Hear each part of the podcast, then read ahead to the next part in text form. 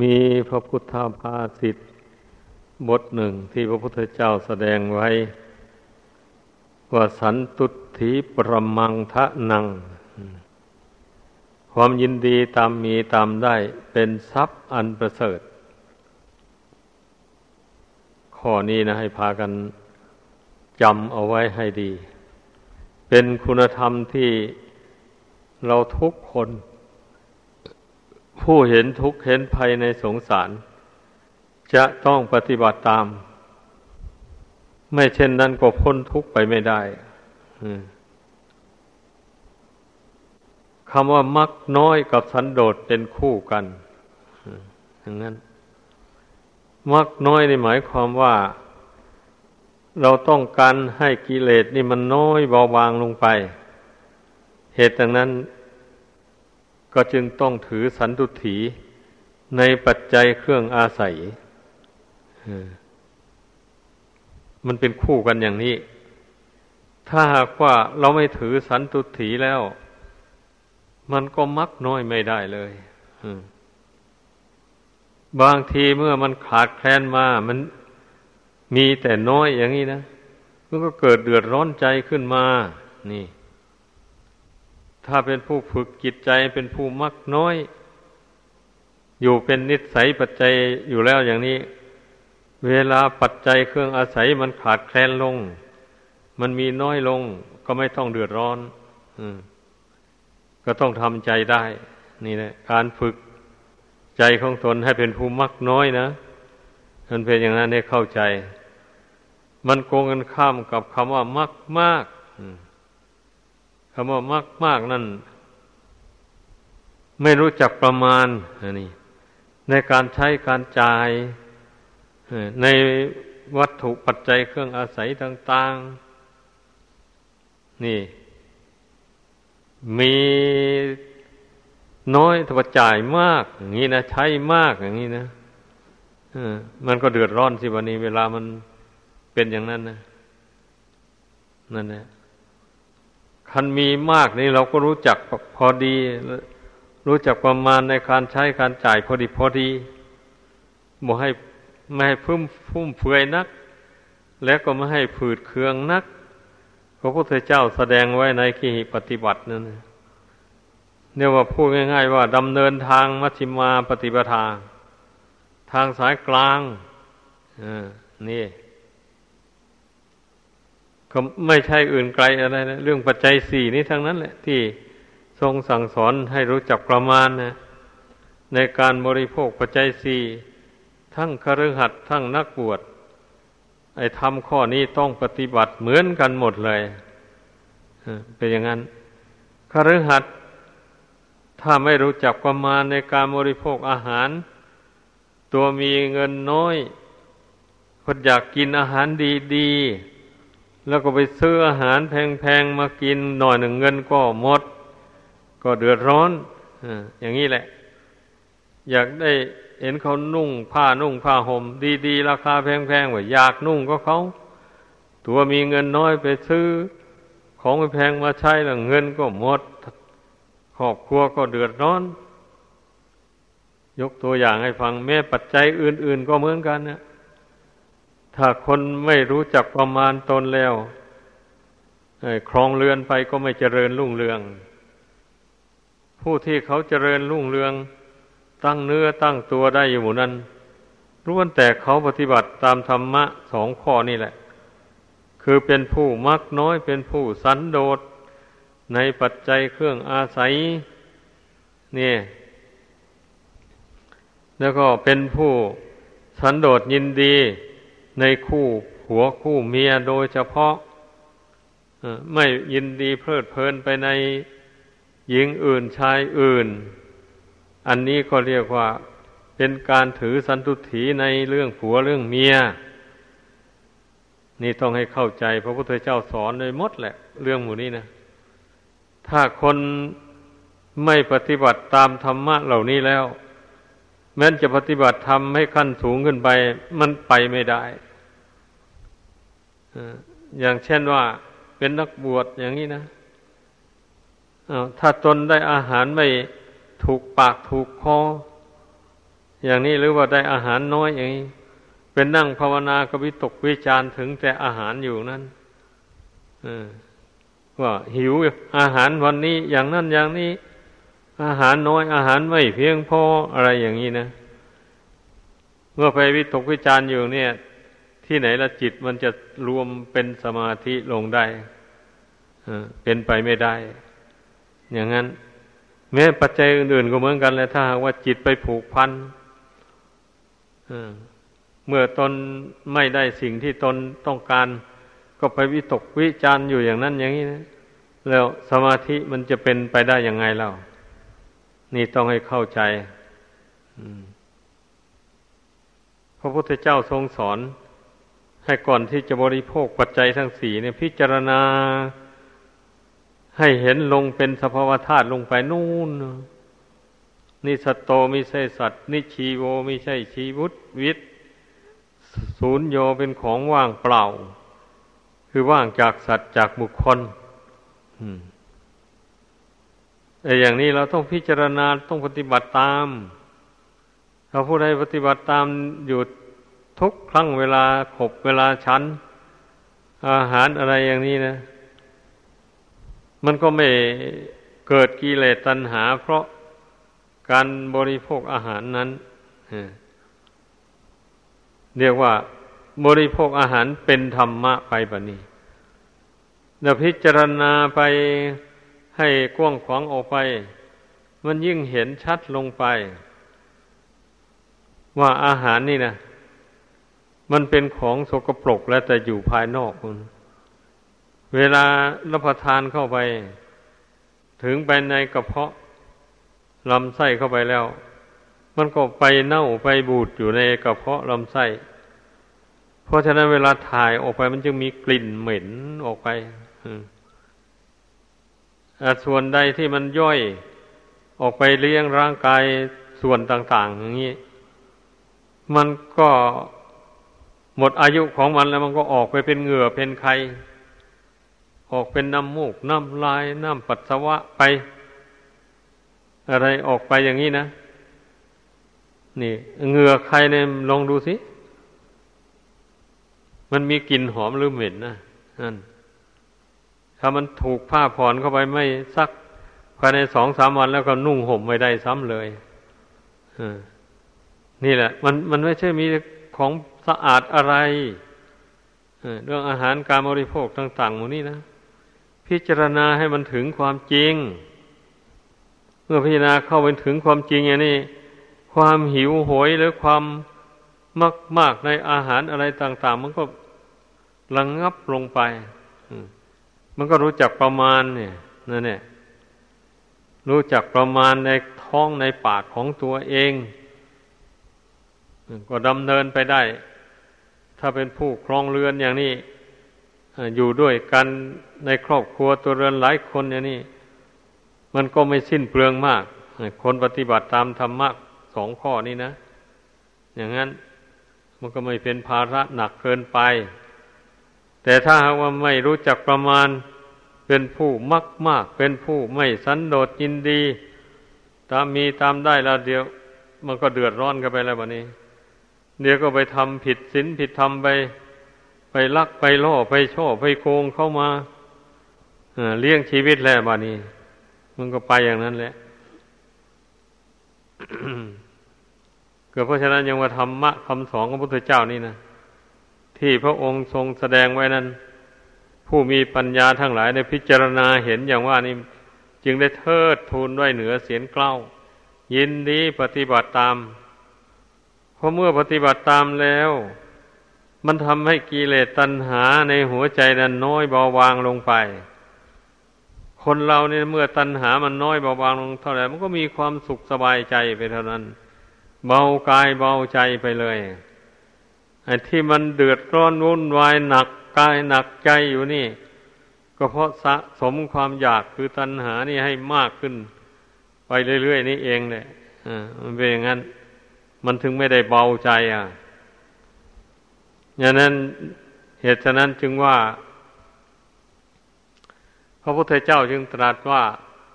ความยินดีตามมีตามได้ในปัจจัยทั้งสี่พระองค์เจ้าจึงว่าเป็นทรัพย์อันประเสริฐ หมายความว่าเป็นทรัพย์ภายใน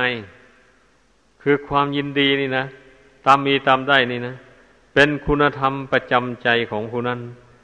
ทำให้กิเลสตัณหามันเบาบางออกไปจากกิจใจ จึงชื่อว่าเป็นทรัพย์อันประเสริฐยิ่งกว่าทรัพย์ภายนอก มีเงินทองเข้าของเป็นต้นเหล่านี้ เพราะว่าเงินทองเข้าของนี่ มันก็อำนวยความสะดวกให้ แต่ในชีวิตนี้เท่านั้นเองเนี่ยถ้าเมื่อบุคคลรู้จักใช้รู้จักใจ ทีนี้คุณธรรมที่ว่านี่นะความมักน้อยสันโดษนี่ ผู้ใดบำเพ็ญให้เกิดให้มีขึ้นในใจ แล้วเช่นนี้นะมันก็จะทำให้กิเลสตัณหาน้อยเบาบางออกไป จากกิจใจส่วนหนึ่ง แล้วเมื่อกิเลสตัณหาส่วนยำหยาบมันเบาบางออกไป มันยังเหลือส่วนกลางส่วนละเอียดอย่างนี้ เราบำเพ็ญภาวนามันก็ไม่ลำบากเท่าไรบ่นี้ การเจริญกรรมฐานน้อมจิตลงสู่ความสงบระงับ มันก็เป็นไปได้ง่าย อืม มันเป็นอย่างนั้นให้พากันเข้าใจ มันธรรมะคำสอนของพระพุทธเจ้านี่นะ ถ้าอุปมาอย่างหนึ่งแล้วก็เหมือนอย่างพ่อครัวแม่ครัว ผู้ฉลาดปรุงอาหารเอาอันนั้นมาใส่บ้างเอาอันนี้เข้าใส่ อันนี้ควรจะใส่มากเท่านั้น อันนี้ควรจะใส่น้อยเท่านี้ผู้ฉลาดนะ เมื่อเอาเครื่องครัวต่าง ๆ มารวมกันเข้าทำแกงสักหม้อหนึ่งอย่างนี้นะ เมื่อทำลงไปแล้ว ชิมดูมันก็มีรสอร่อยแหละพ่อครัวไม่ครัวผู้ฉลาดถ้าผู้ไม่ฉลาดแล้วอย่างนี้ เอา้าไปเอาเกลือใส่มากเกินไปนี่หรือว่าน้ำปลาใส่มากเกินไป มันก็เค็มเกินส่วนอย่างนี้อืมมันก็รับประทานไม่ได้แล้วมันเค็มมาก อย่างนี้นะถ้าไปเอาพริกใส่มากอย่างนี้ มันก็เผ็ดเกินไป มันก็รับประทานไม่อร่อยนี่อย่างนี้แหละ อันใดอันใดนี่มันต้องอยู่ในปัญญาความรู้ความฉลาด ต้องปรับปรุงให้พอดีพอดี พอดีกันเช่นนี้นะมันมันถึงเป็นไปเพื่อความสุขความเจริญได้ นี่เปรียบภายนอก เปรียบเหมือนการปรุงอาหาร สู่ฟัง อันนี้ชั้นใดเหมือนกันเนี่ย เราปรับปรุงธรรมะให้เข้ากับจิตใจของเรา อย่างนี้นะ ก็ต้องให้เหมือนพ่อครัวแม่ครัวผู้ฉลาดปรุงอาหารนั่นแหละอ้าวใจของเรามันขาดธรรมะอันนี้นะอย่างนี้เราก็สร้างธรรมะอันนั้นให้เกิดมีในใจให้ได้อย่างนี้นะ อย่างว่าที่ว่ามาแล้ว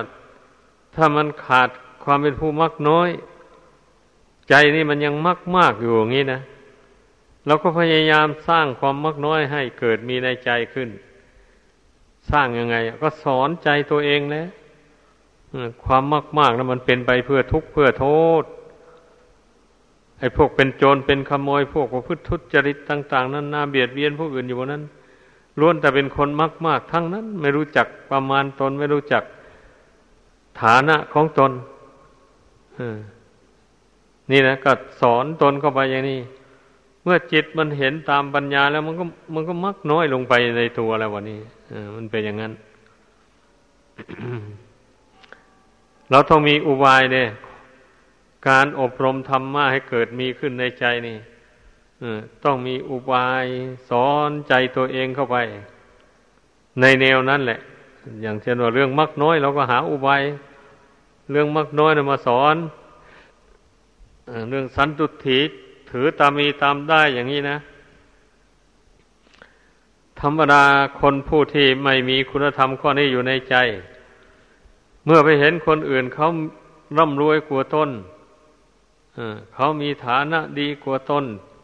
เขาใช้จ่ายอะไรก็ฟุ่มเฟือยอย่างนี้ตนเองก็เอาน้อยเนื้อต่ำใจขึ้นมา อย่างนี้ เอ๊เรานี่นะทำไมยังไม่มีอย่างเขา อะไรวิตกวิจารไปทั่วอย่างนี้นะบัดนี้มันก็เกิดตัณหาขึ้นมาแล้วเนี่ยบัดนี้ เกิดความมากมากขึ้นมาแล้วมันเป็นอย่างนั้น แต่ทีนี้ถ้าผู้มีอุบายนะ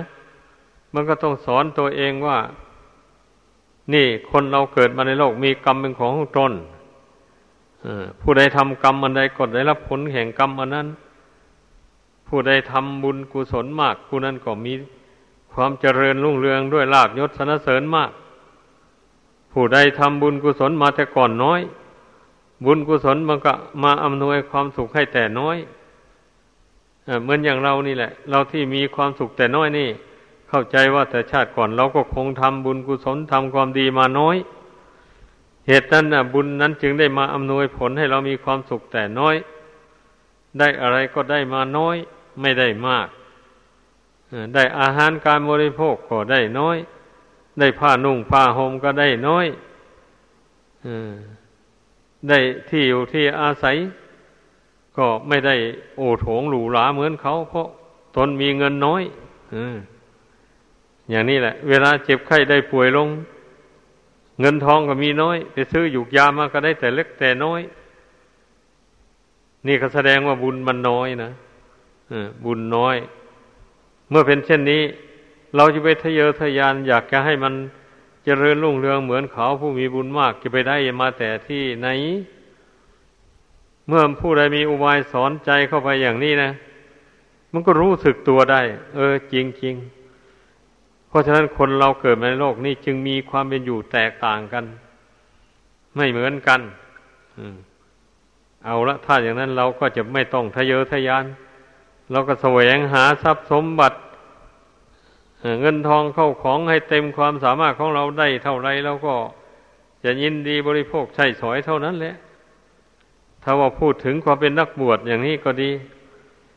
นักบวชก็ต้องเป็นผู้เชื่อกรรม เชื่อผลของกรรม เช่นเดียวกันนั่นแหละ ไม่ใช่ว่าคนละอย่างกันนะนักบวชแต่ครั้งพุทธเจ้า บางถ้าบางองค์ก็มีบุญน้อย วาสนาน้อยแต่ แต่ท่านก็มีบุญมาก แต่ว่ามันมีกรรมบางอย่างมาปิดบังไว้ เช่นอย่างในเรื่องของลูกศิษย์ท่านภาษาริบุตรองค์หนึ่งนั่นเนี่ยไปบินทบาทกับหมู่นี่เอาถ้าท่านเดินตามหลังหมู่ลังท้ายหมู่ คนเขาใส่มาใส่บาตรมาใส่มาพอจะไปถึงท่านหมดซะแล้ว วันนี้พระทั้งหลาย เอาทางนั้นให้ท่านเดินทางตรงกลางวันนี้ก็วันต่อไปนะให้เดินตรงกลาง เอาเดินไปเดินไปเขาใส่บาตรมาใส่มา ไม่ทราบมันยังไงมันมองไม่เห็นเจ้าพระองค์นะข้ามไปใส่องค์ต่อไปนู่นกลับไปวัดเพื่อนต้องได้แบ่งเข้า แบ่งอาหารใส่บาตรให้ฉัน นั่นยังไม่เลี้ยวนะ พอนั่งฉันไปฉันมาเกิดมีอันเป็นไป อะไรมากระทบกระทั่งบาดคว่ำลงไปเพราะคนพระแต่ก่อนนั้นสวนว่าคนฉันในบาดนี้เรื่องมันนะเอาคว่ำลงไปไม่ได้ฉันซ้ำอย่างนี้อันนี้พอถึงวันที่ท่านจะได้บรรลุมรรคผลอรหัตผลน่ะบินทบาทมาแล้วไม่ได้อาหารเพื่อนฟุ้ง ก็แบ่งอาหารใส่บาตรให้แล้ววันนี้ อุปชาไปจับบาตรไว้ให้ เอาให้คุณตั้งใจฉันพิจารณาให้มันละเอียดถี่ถ้วนลงไปปรงลงไป เราเป็นผู้มีบุญมีกรรมมีเวรอย่างใดอย่างหนึ่งแหละ ที่ได้ทำมาแต่ก่อนมันถึงได้เป็นอย่างนี้ ให้เกิดความสังเวชเบื่อหน่าย ต่อสังขารอันกรรมตกแต่งนี้ แล้วปรงลง อย่าได้ถือว่าเป็นเราเป็นเขาบัดนี้ท่านองค์นั้นก็ฉันไปพิจารณาตามไปพอในที่สุดท่านก็ได้สำเร็จอรหันต์ก็ฉันอิ่มพอดี เมื่อสำเร็จอรหันต์แล้วท่านก็ไม่อยู่แล้ว ท่านก็นิพพานในวันนั้นเลยอันนี้ยังว่ามันมันมีทั้งกรรม มีทั้งบุญทั้งกรรมเวรนะ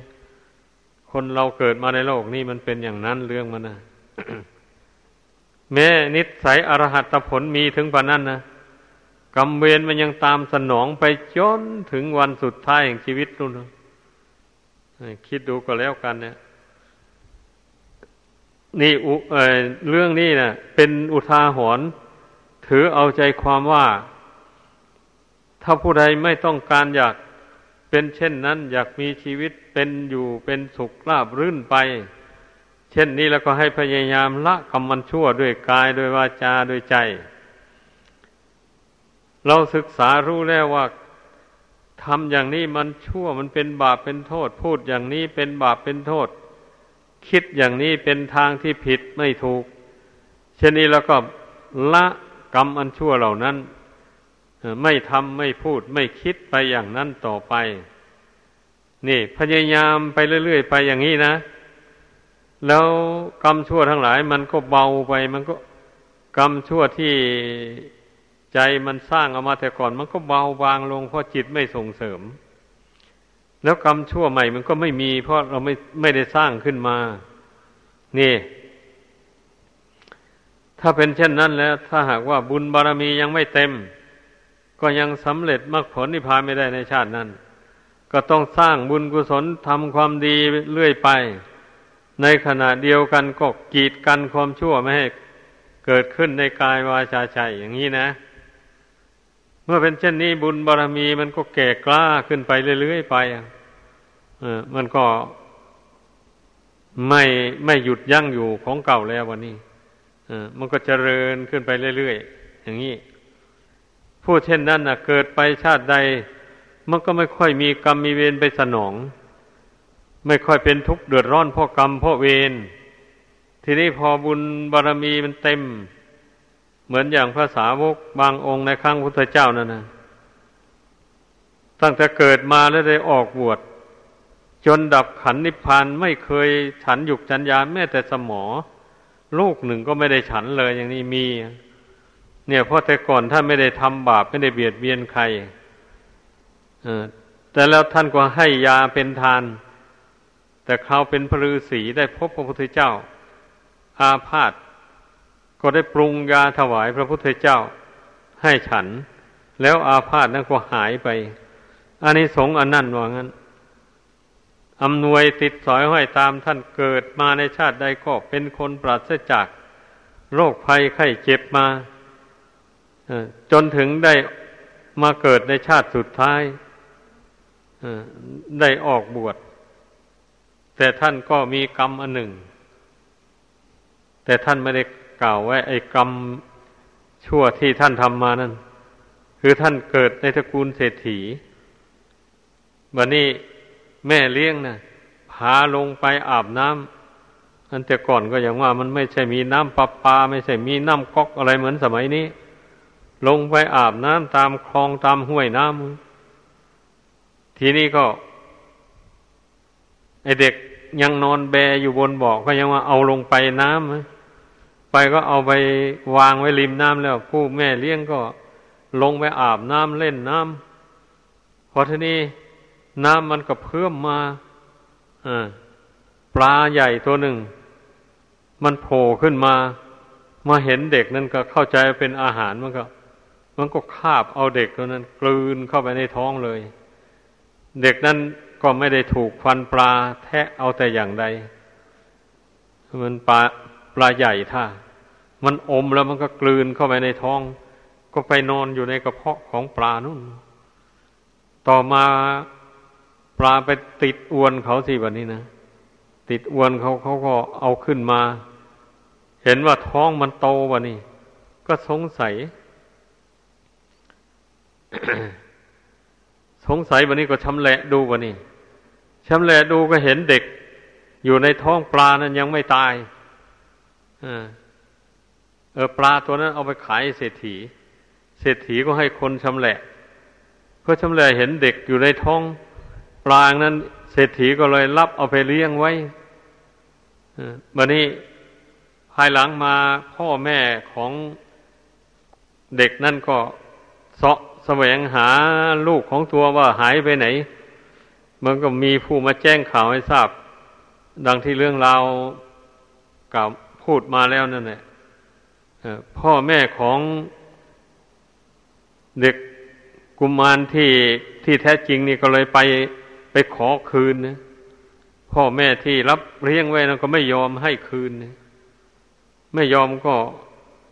สมัยแต่ก่อนนั้นก็มีพระราชาแล้วในเมือง เป็นผู้ตัดสินพระราชาอยู่เหนือกฎหมายอะ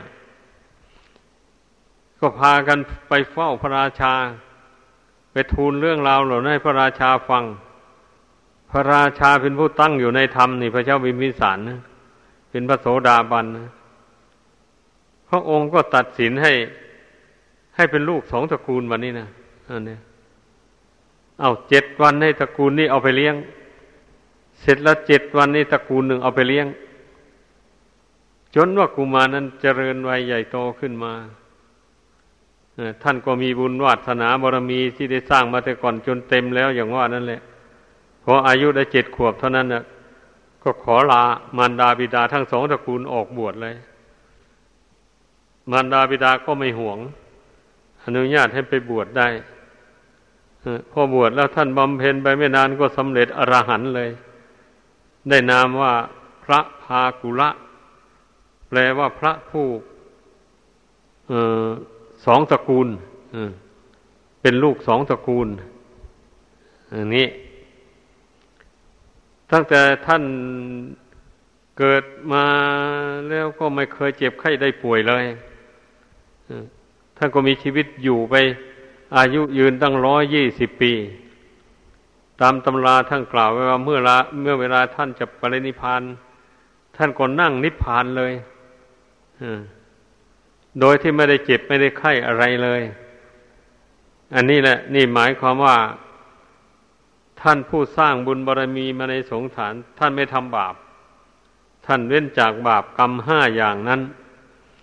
เสียแล้วอย่างนี้นะกรรมเวรทั้งหลายก็เลยไม่ได้ติดสอยห้อยตาม ท่านเกิดไปชาติใดพบใดก็ มีชีวิตเป็นอยู่ราบรื่นก็ได้สร้างบุญสร้างกุศล ทำความดีเรื่อยมาทุกชาติทุกภพมาจนบุญบารมีของท่านเต็มบริบูรณ์ อย่างนี้ แล้วก็ที่ท่านได้เข้าไปอยู่ในท้องปลานั่นก็คงจะมีกรรมหนึ่ง แต่ว่าในตำราท่านไม่ได้กล่าวไว้ก็เลยไม่รู้ว่าเป็นกรรมอะไร อันนี้แหละให้พากันเข้าใจ วิถีชีวิตของคนเรานี่มันเป็นไปด้วยอำนาจแห่งกรรมดี กรรมชั่วที่แต่ละบุคคลกระทำอย่าไปพิจารณาธรรมะอย่างอื่นให้มากเกินกว่านี้ไปเลย ขอให้รู้แจ้งในเรื่องกรรมดีกรรมชั่วนี่แล้วโอ้ยดีหลายนะแต่ต้องรู้แจ้งโดยปัญญานะ นั่นแหละเมื่อรู้แจ้งกรรมชั่ว ด้วยปัญญาอันยิ่งแล้วนี่มันก็ลากกรรมชั่วได้เด็ดขาดไปเลยอย่างนี้นะ เมื่อรู้แจ้งในความดีในบุญในกุศล โดยแจ่มแจ้งโดยปัญญาแล้วมันก็สามารถทำความดี ให้เจริญยิ่งยิ่งขึ้นไปได้เลย แล้วการทำความดีก็ไม่มีถอยสำหรับคนผู้มีปัญญานะ มันเป็นอย่างนั้น ดังนั้นนะ่ะ พระพุทธเจ้าจึงได้ทรงตรัสภาสิทธไว้ว่า ปัญญานรานังรัตนัง ปัญญาเป็นแก้วสารพัดนึกของนรชนทั้งหลาย อย่างนี้ หมายความว่าบุคคลผู้มีปัญญา เมื่ออบรมจิตใจให้เกิดความรู้ความฉลาดขึ้นแล้ว อย่างนี้เมื่อนึกอยากได้อะไรนะมันก็ได้ตามประสงค์เลยเพราะผู้มีปัญญาอย่างยอดเยี่ยมแล้วนะ มันเป็นอย่างนั้น มันหาเอาได้มันสอดส่อง มันต้องมองเห็นเหตุผล ในเรื่องนั้นนั้นเป็นอย่างนั้น ผลสุดท้ายก็ทำอาสวะ ก็ทำอาสวะกิเลส ให้หมดสิ้นไปได้ ก็เพราะปัญญานี่เองนะขอให้พากันเข้าใจ ก็อาศัยปัญญาที่เราบำเพ็ญไปตั้งแต่เบื้องต้นดังที่กล่าวมาได้นั้นวินิจฉัยตัวเองให้มันออก ว่าตนเองมีความชั่วอะไรอยู่ในใจนี่อย่างนี้นะแล้วก็พยายามละความชั่วนั้นออกไปเรื่อยๆ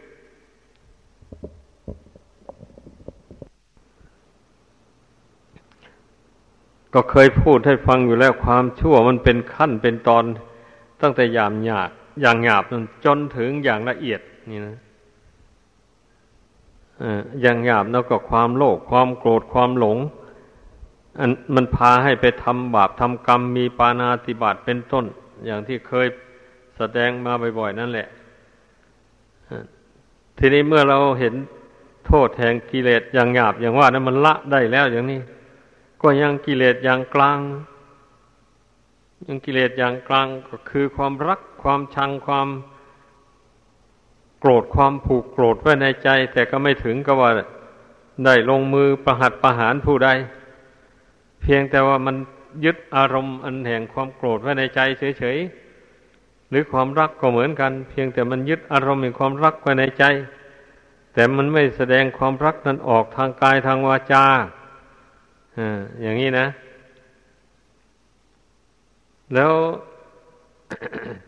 ความง่วงเหงาหาวนอนต่างๆหมูนี่นะ มันล้วนแต่เป็นเครื่องขัดขวางไม่ให้จิตใจบรรลุ ถ้าถ้ายังไม่ถึงเวลานอนอย่างนี้ เราจะต้องไม่นอนเนี่ยง่วงอะไรเราก็หาทางแก้ไข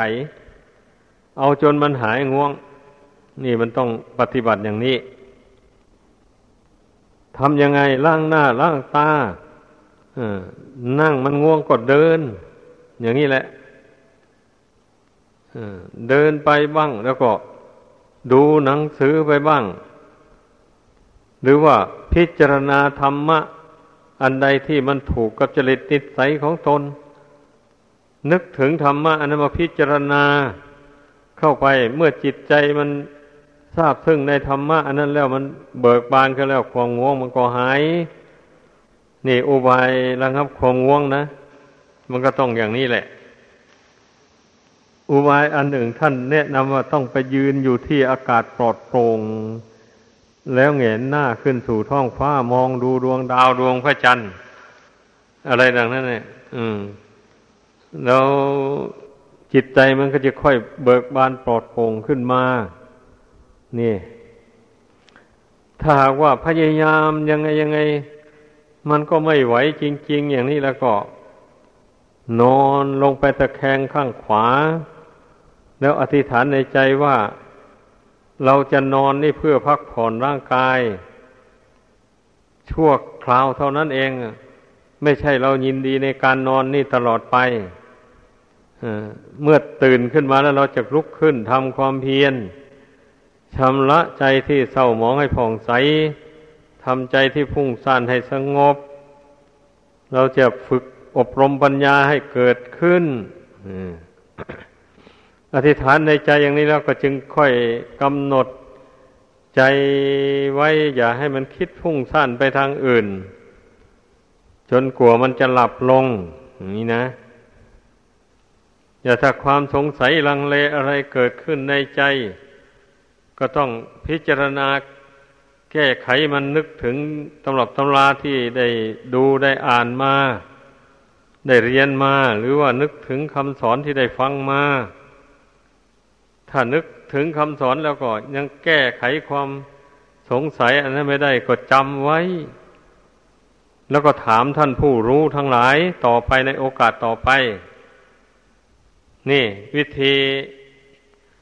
ระงงับกิเลสอย่างกลางนี่ เราก็ต้องให้รู้อืมแต่ต้องรู้ว่ากิเลสเหล่านี้นะ่ะ ถ้าหากว่าเราไม่เพียรละมันน่ะ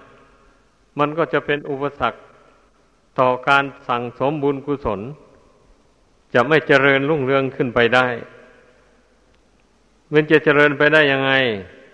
คนเราถ้าไปเห็นแก่รับแก่นอนแล้วอย่างนี้นะ พอทำการทำงานอะไรไปได้นอนนึงก็หาวนอนขึ้น ไปเราอยากนอนแล้วนี่ก็ ใจก็อ่อนกายก็อ่อนเพลียลงก็ทำงานไม่ได้เลยแม้จะไหวพระสวดมนต์ก็ไหวไม่ได้ อย่างนี้เนี่ย หรือว่าทำการงานอย่างอื่น ถ้าไปเห็นแก่รับแก่นอนเป็นนิสัยแล้วก็ทำไปไม่รอดมันเป็นอย่างนั้น เหตุนั้นท่านจึงว่ากิเลสเหล่านี้นะเป็นเครื่องกั้นกลางไม่ให้จิตใจก้าวหน้าไปได้เลย หมายความว่ากิเลสเหล่านี้นะปิดปิดบังปัญญาไม่ให้เกิดขึ้นในจิตใจว่าตรงๆนะอย่างนี้แหละ ให้พากันเข้าใจ คนเราที่ไม่มีปัญญาอยู่นี่ก็เพราะเหตุนี้แหละเพราะปล่อยให้กิเลสอย่างกลางนี่มันครอบงำจิตใจอยู่ เช่นนี้แล้วปัญญาย่อมเกิดไม่ได้เมื่อปัญญาเกิดไม่ได้แล้ว จิตใจนี่มันก็อ่อนแอแล้ว มันไม่เข้มแข็งมีแต่สมาธิอย่างเดียว สมาธิมันก็เป็นของไม่แน่นอนนะ เมื่อเวลามีอารมณ์อะไรอันหนึ่งกระทบกระทั่งเข้ามาสมาธิก็ถอน เนี่ย ไอสมาธิที่ปราศจากปัญญาอบรม นะ เป็นสมาธิคือว่าทำใจสงบอยู่เฉยๆไม่ได้มีอุบายปัญญาอะไรสอนจิตสอนใจให้รู้แจ้งเห็นจริง ตามเป็นจริงในสังขารทั้งหลาย อย่างนี้นะ นี่แหละ แม้ว่าผู้นั้นจะทำใจสงบอยู่ได้นานก็ช่างนะ ถ้าไม่เจริญปัญญาแล้ว หากว่ามีเรื่องไม่ดีอะไรต่ออะไรกระทบกระทั่งมาเนี่ยมันสมาธิแตกแล้ว จิตใจพุ่งไปตามเรื่องนั้นแล้ว เรื่องที่ควรจะ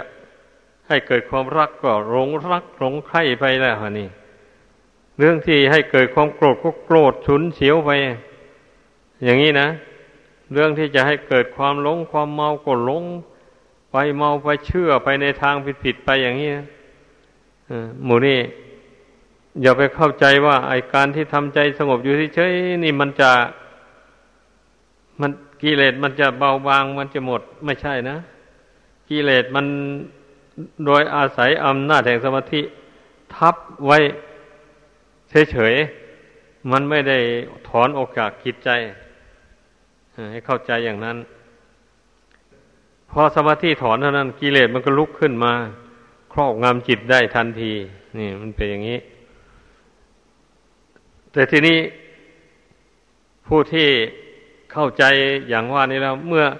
เมื่อสมาธิถอนออกมากิเลสอันใดมันโผล่ขึ้นมาแล้วก็พิจารณากิเลสอันนั้น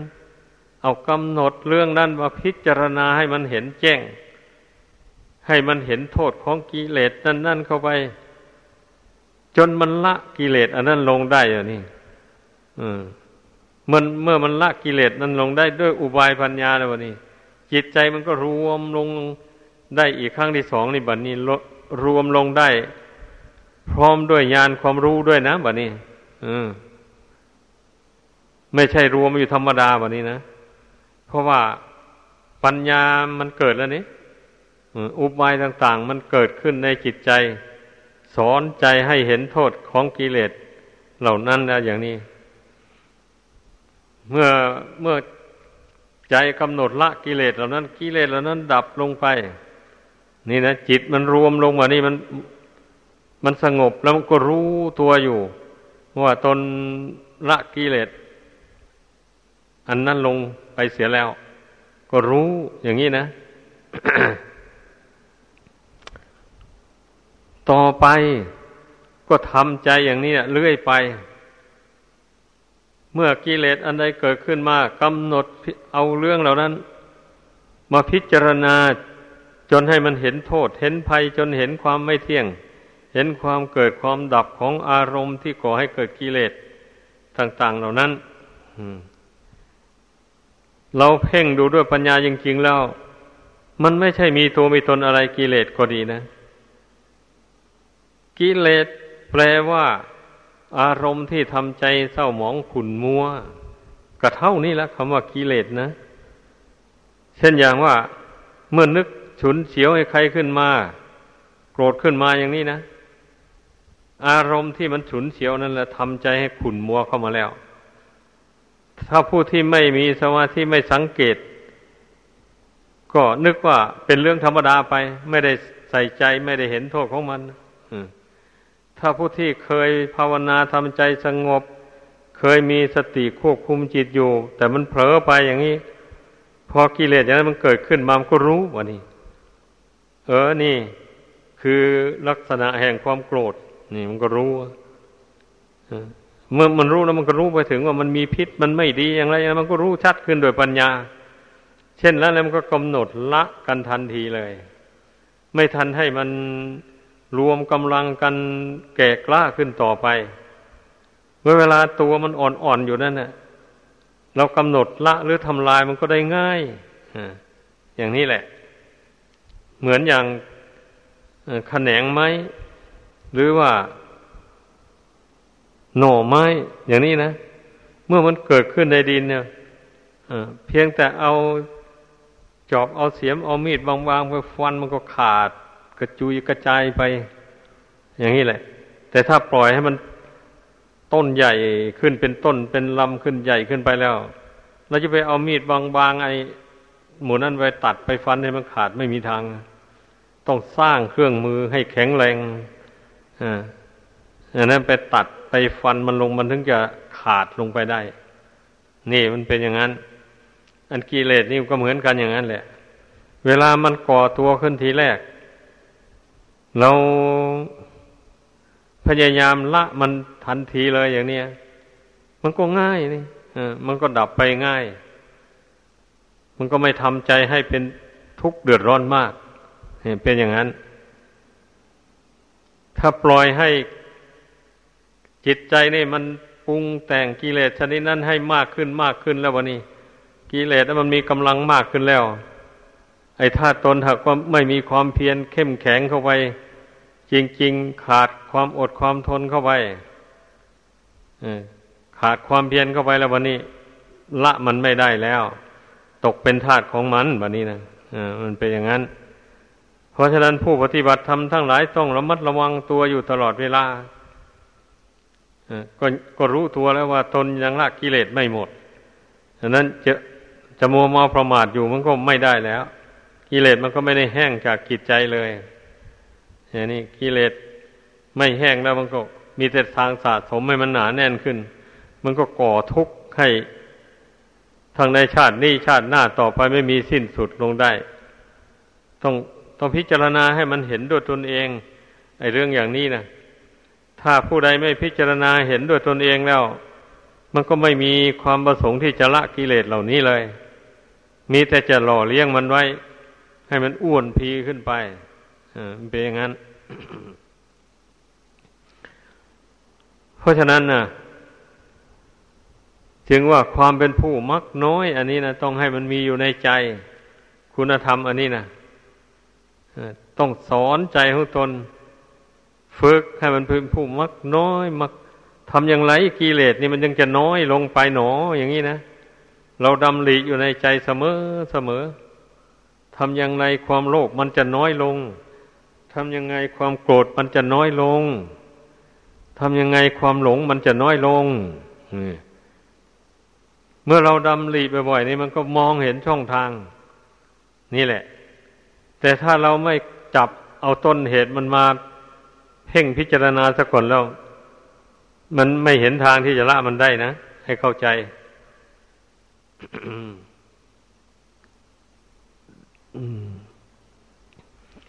เหมือนอย่างว่า เหามันเกิดขึ้นในศีรษะของคนอย่างนี้นะ เอามันดูดกินเลือดอยู่ในหนังศีรษะนั่นคันเกาปันใดมันก็ไม่ไม่ได้ตัวเหาออกมาเลยนี่อย่างนี้แหละบันนี้อาศัย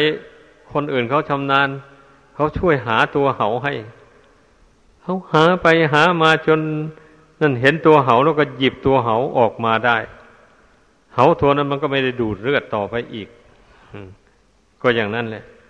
อันนี้ชั้นใดก็อย่างนั้นเนี่ยก็เมื่อเรารู้ว่ากิเลสอย่างนี้เนี่ยมันทำทุกข์ให้แก่เรามา นับชาตินับพบไม่ทวนแล้วเอาเราจะต้องหาตัวมันให้พบมันก็ไม่ได้อยู่ไกลอยู่ใกล้ที่ไหนดอกอยู่ในจิตใจนั่นแหละ จึงว่าพระพุทธเจ้าสอนในเพ่งใจนะให้สงบลง เมื่อเพ่งใจสงบลงไปอำนาจแห่งสมาธินะมันไป มันไปทับเอากิเลสเหล่านั้น ไม่ให้มันมีกำลัง ให้กิเลสเหล่านั้น มันนอนตัวลงไปมันอ่อนกำลังลงแล้วบนี้ เมื่อเวลาจิตถอนออกจากสมาธิมา กิเลสอันใดที่มันมีกำลังกลัวมันก็โผล่ขึ้นมาเราก็กำหนดกิเลสนั้นพิจารณามันวะนี่นะเนี่ยนั่นแหละพิจารณามันอย่าไปกลัว อย่าไปท้อถอยอความรักมันโผล่ขึ้นมา เอากำหนดพิจารณาเรื่องความรักอย่างนี้เราก็กำหนดใจให้มั่นไว้ภายในแล้วก็พิจารณาความรัก อันนั้นให้มันเห็นเหตุเห็นผลแห่งความรักอันนั้น ว่าสรุปลงให้ได้ว่าความรักมันมีพิษ อันร้ายแรงทำให้คนไปตกนรกอบายภูมิก็เพราะความรัก อย่างนี้แหละ หรือว่าอยู่ในปัจจุบันนี้ทำให้คนเสียคน เป็นคนจรจัด หาที่พึ่งไม่ได้ก็เพราะความรัก เพราะความรักนี่มันไม่มันไม่ยืนตัวอยู่ได้ รักสิ่งนี้รูปนี้ได้รูปนี้มาแล้วหน่อยหนึ่งก็เบื่อเมื่อนายไปเห็นรูปหน้าพ ชอบรูปอื่นต่อไปอีกอพยายามให้ได้รูปนั้นมาพอได้รูปนั้นมาแล้วไปไปมาผัดเบื่ออีก ไอคนเป็นท่าแห่งความรักนะมันมีจิตใจเรื่อนลอยอยู่นี่ เพราะฉะนั้นมันตั้งเนื้อตั้งตัวไม่ได้เลย ถ้าเป็นผู้ครองเรือนก็ดี เลยเป็นคนโจรจัด เล่ร่อนพเนจรกลายเป็นโจรเป็นขโมยอ่าเขาจับไปติดคุกติดตารางไป เพราะความรักนี่เป็นมูลเหตุ ความรักนี่นะ ถึงกับถูกเขาฆ่าตายมีเยอะแยะเลย มันมีโทษทั้งปัญญาพิจารณาลงไปมันเห็นอย่างนี้นะ เช่นนี้แล้วมันก็มันก็เบื่อสิฮะนี่จะไม่เบื่ออยังไงอะมันมองไปไหน ไม่มีคุณแม้แต่น้อยมีแต่ความมีแต่โทษนี้มันยังได้เบื่อหน่ายนะเนี่ยเอาความชังก็เหมือนกันอย่างนี้นะ เมื่อเราทำใจสงบระงับลงไปแล้วบัดนี้ก็ รู้รู้นิสัยของตนว่ามันเป็นโทสะจริตอย่างนี้นะเออเรานี่มันมีความโกรธเป็นเจ้าเรือนนะใครทำอะไรไม่ถูกใจหน่อยหนึ่งมันฉุนเฉียวขึ้นมาอย่างนี้ก็กำหนดเอาเรื่องความโกรธความฉุนเฉียวมาพิจารณาแยกแยะมัน ให้มันละเอียดละออลงไป ให้มันเห็นเหตุเห็นผล แห่งความโกรธความชุนเฉียวเหล่านั้นว่ามันสรุปแล้วเรียกว่า เหตุผลมีแต่เรื่องชั่วเรื่องไม่ดีทั้งนั้นแหละ แล้วทีนี้พอเพ่งลงทางปรมัตธรรมบะนี้ อารมณ์แห่งความรักก็ดีความชังก็ดีล้วนแต่เป็นอนิจจังไม่เที่ยงเท่านั้น เกิดขึ้นแล้วดับไป ไม่มีอะไรเป็นตัวเป็นตน เมื่อเห็นแจ้งโดยปัญญาแล้วก็หายหลงหายเมา ในความรักความชังนั้น อย่างนี้นะ มันก็ไม่ได้สร้างความรักความชังให้เกิดในใจต่อไปอีกแล้ว เพราะมันเห็นแล้วว่าอารมณ์เหล่านี้ล้วนแต่เป็นของไม่เที่ยง และเป็นของไม่ใช่ตัวตนอะไร ไม่มีตัวมีตนอะไร เป็นแต่เพียงสัญญาความจำหมายเฉยมีเกิดขึ้นแล้วก็ดับไปเท่านั้นเองนะมันจะมีอะไรอยู่นั้น ไอ้ผู้ที่มัวเมาประมาทแล้วนะมันไม่เป็นอย่างว่านี่นะมันจะยังไงยังไงก็ยอมเป็นท่าแห่งความรักความชังไปหมดเลยมันจะไปตกนรกกี่มั่กี่ลุมก็ไปมัน อะไรอะไรก็ยอมไปหมดเลย นี่แหละที่คนเสียคนอยู่นี่ ก็เพราะมันยอมพ่ายแพ้ต่ออำนาจกิเลสอันชั่วร้ายต่าง ๆ เหล่านี้นะ ไม่ว่าคฤหัสถ์ไม่ว่านักบวชเหมือนกันทั้งนั้นแหละ ผู้ใดรู้อำนาจเกิเลสเหล่านี้ยอมตกเป็นทาสของมันแล้ว จะเป็นคนดีต่อไปไม่ได้เลยไอคนที่เขาดีได้นั่นน่ะเพราะเขาไม่ยอมเป็นทาสของกิเลสต่าง ๆ เหล่านี้ตั้งร้อยเปอร์เซ็นต์นะถึงแม้ว่าจะตกเป็นทาสของมันก็เรียกว่าเป็นทาสไอ กิเลสอย่างที่ว่าไม่ถึงกับว่าได้ไปทำบาปทำกรรมอันชั่วช้าลามกใส่ตัวเองเพราะกิเลสเหล่านั้น นี่ เช่นอย่างว่าผู้ไม่ไม่ใช่นักบวชอย่างนี้นะอ่ามันก็เป็นธรรมดาคิดจะครองเรือนอย่างนี้ ก็แสวงหาคู่รัก เมื่อได้มาด้วยความสุจริต แล้วอย่างนี้ แล้วก็ชักชวนกันกระทำคุณงามความดีเข้าไป ชักชวนกันสร้างบุญสร้างบารมีเข้าไปไม่ใช่จะไปมัวมอแต่ความรักความใคร่อยู่เท่านั้นอย่างเดียวพอพิจารณาเห็นว่าความรักความใคร่อะไรมันนี่เป็นของไม่เที่ยง รูปกายนี่ก็ไม่เที่ยง อยู่นานไปมันก็วิบัติแปรปรวนไปในที่สุดมันก็แตกดับ เพราะฉะนั้นถึงว่าผู้ที่ยังเอาชนะ กิเลสเหล่านี้ยังไม่ได้ก็ อาศัยกิเลสเหล่านี้เนี่ย สร้างบุญสร้างบารมีไป ให้ทานรักษาศีลให้บริสุทธิ์ไปฟังธรรมะคำสอนพระพุทธเจ้าไปไหวพระภาวนาไป มันก็เป็นการเพิ่มพูนบุญบารรมีให้แก่กล้าขึ้นไป จนถึงได้บรรลุมรรคผลอยู่ครองเรือนก็มีอยู่ถมไป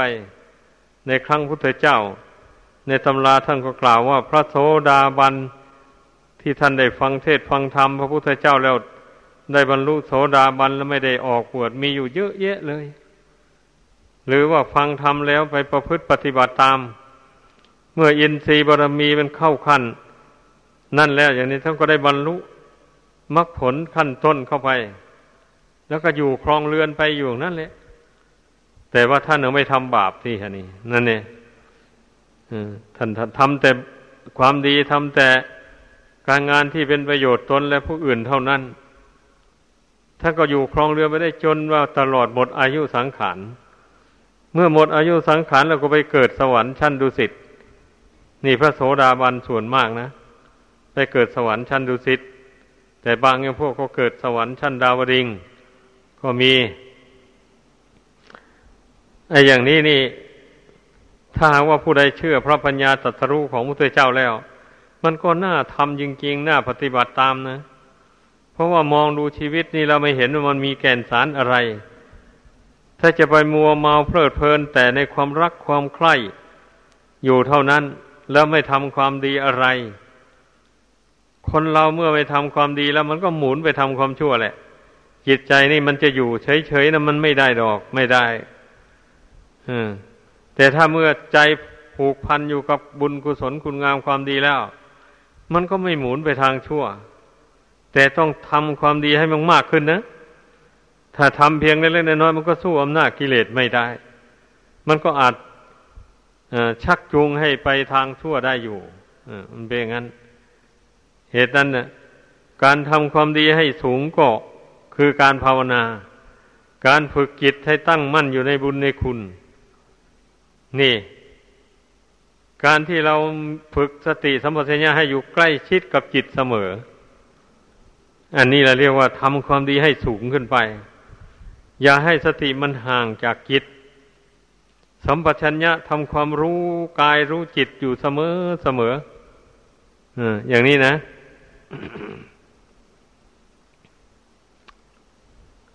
ทำความรู้กายรู้จิตอยู่เสมอ รู้ว่าจิตของตนเป็นยังไงอยู่ปัจจุบันนี้นะรู้ว่าร่างกายนี่มันเป็นยังไง อะ มันเที่ยงหรือไม่เที่ยงมันสุดโทมไปอยู่หรือมันมั่นคงอยู่เรื่อยมา นี่ต้องมันกรวดมันพิจารณาอยู่เรื่อยๆไม่ใช่ว่า รู้แล้วนี่ไม่ไม่ใส่ใจเลย เออ ถึงอะไรรูปร่างกายนี่ก็เป็นอนิจจังทุกขังอนัตตาแล้วจะไปพิจารณาให้ซ้ำซากอะไร ถ้าผู้ใดคิดอย่างนี้แล้ว ปล่อยใจให้เพลินให้คิดส่งไปทางอื่นนั้นไม่ไม่ถูกทางแล้ว นั่นแหละเป็นทางหลง อะหลงไปสู่ทุกข์แล้วนี่เพราะนั้นท่านยังว่า สอนให้มีสติสัมปชัญญะในที่นี้นะก็หมายความว่าให้มีสติระลึกถึงกายถึงจิตเสมอ ให้มีสัมปชัญญะวินิจฉัยกายจิตนี้ให้ได้ ว่าจิตนี่มันตั้งอยู่ยังไง เป็นปกติอยู่หรือว่า ยินดียินร้ายไปกับสิ่งใด หรือเสียใจเศร้าโศกอยู่กับสิ่งใดนี่เมื่อวินิจฉัยดูถ้าเห็นว่าจิตนี่ผิดปกติ ไปกับเพ่งดูว่ามันยึดถืออะไร มันจึงผิดปกติ มันต้องมี มันต้องยึดถือเรื่องใดเรื่องหนึ่งเมื่อรู้ว่ามันยึดถือเรื่องนั้นอย่างนี้ก็ สอนใจให้กำหนดละเรื่องนั้นไปเสีย สอนให้ละไปเรื่อยๆจนมันละได้ เมื่อมันละได้แล้ว ไอ้ไอ้ความกิริยาอาการของจิตที่เศร้าหมองขุ่นมัวอย่างว่านั้นก็หายไป จิตก็ผ่องใสเป็นปกติคืนตามเดิม นี่ นี่มันต้องเป็นอย่างนี้นะ การฝึกตนนะ่ะอันที่ว่าทำความเพียรนนี่นะอ่าเป็นอย่างนั้น เมื่อเราฝึกไป นานเข้าสติสัมปชัญญะมันแก่กล้าขึ้นไปแล้ว มันก็เกิดเป็นปัญญาขึ้นเป็นอย่างนั้น เกิดเป็นปัญปัญญายาณขึ้น นี่แหละ เมื่อมันเกิดปัญญายาณขึ้นแล้ว มันก็ไม่ได้พิจารณาให้ละเอียดละออไม่ได้พิจารณาให้กว้างขวางพิสดารอะไรนักหนาวันนี้นะพอแต่เรื่องอะไรมาถึงเข้า มันกำหนด ดูเท่านั้นแล้วก็รู้รอบเลยรู้ชัด สิ่งใดที่ควรละก็กำหนดละได้ทันที นี่เรียกว่าญาณญาณความรู้อันเกิดจากสมาธิเกิดจากปัญญา มันเป็นอย่างนั้นเรื่องมันนะดังนั้นการบำเพ็ญทางจิตใจนี่ เราต้องมุ่งให้เกิดญาณความรู้ขึ้นมาให้ได้ถ้าหากว่า บุคคลไม่มุ่งหวังอย่างว่านี้แล้ว ก็จะขาดความเพียรพอจะทำใจให้สงบลงได้นิดหน่อย แล้วก็อยู่ แล้วก็ไม่ภาคเพียรพยายาม วิตกวิจารพิจารณาให้รู้จริง เห็นแจ้งในเหตุนั้นในผลนั้นนั้นในความจริงนั้นนั้นอย่างนี้ มันมันก็ไม่มีทางก้าวหน้าไปได้ ดีไม่ดีก็ถอยหลังซ้ำ เนี่ยมันเป็นอย่างนั้นเรื่องมันนะเพราะฉะนั้นให้พากันตั้งใจ ฝึกสติสัมปชัญญะนี่ให้มันแก่กล้าขึ้นในตนให้ได้ จะยืนเดินนั่งนอน กินดื่มพูดจาทำการทำงานอะไรอยู่เนี่ย ก็มีสติสัมปชัญญะกำหนดรู้กายรู้จิตนี้ อยู่เสมอเสมอไปอ รู้ความรู้ความเห็นที่ตนได้บำเพ็ญมานั่นนะยังกระจ่างอยู่ในจิตใจนี่หรือไม่แต่พูดรวมๆสั้น ๆเข้ามาก็ได้แก่ไตรลักษณญาณน่ะตนได้กำหนดรู้กระจ่างแจ้งอยู่ในใจเสมอหรือไม่ปัจจุบันนี้ อย่างนี้นะก็ต้องมันกรวดกลาอยู่เรื่อยๆไปอย่างนี้นะ นั่นแหละท่านจึงเรียกว่า เพียรพยายามรักษาญาณความรู้อันนี้ไม่ให้มันเสื่อม นี่ เมื่อเมื่อรักษาญาณความรู้นี้ไม่ให้มันเสื่อม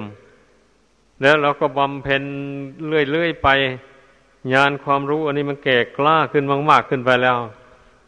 มันรวมกำลังกันเป็นหนึ่งลงไปท่านเรียกว่าเป็นมรรคสมังคีเนี่ย คือมรรคอันมีองค์แปดประการนี่มันรวมลงเป็นหนึ่งคือเป็นญาณความรู้อันเดียว เท่านี้แล้วนั่นแหละนั่นแหละ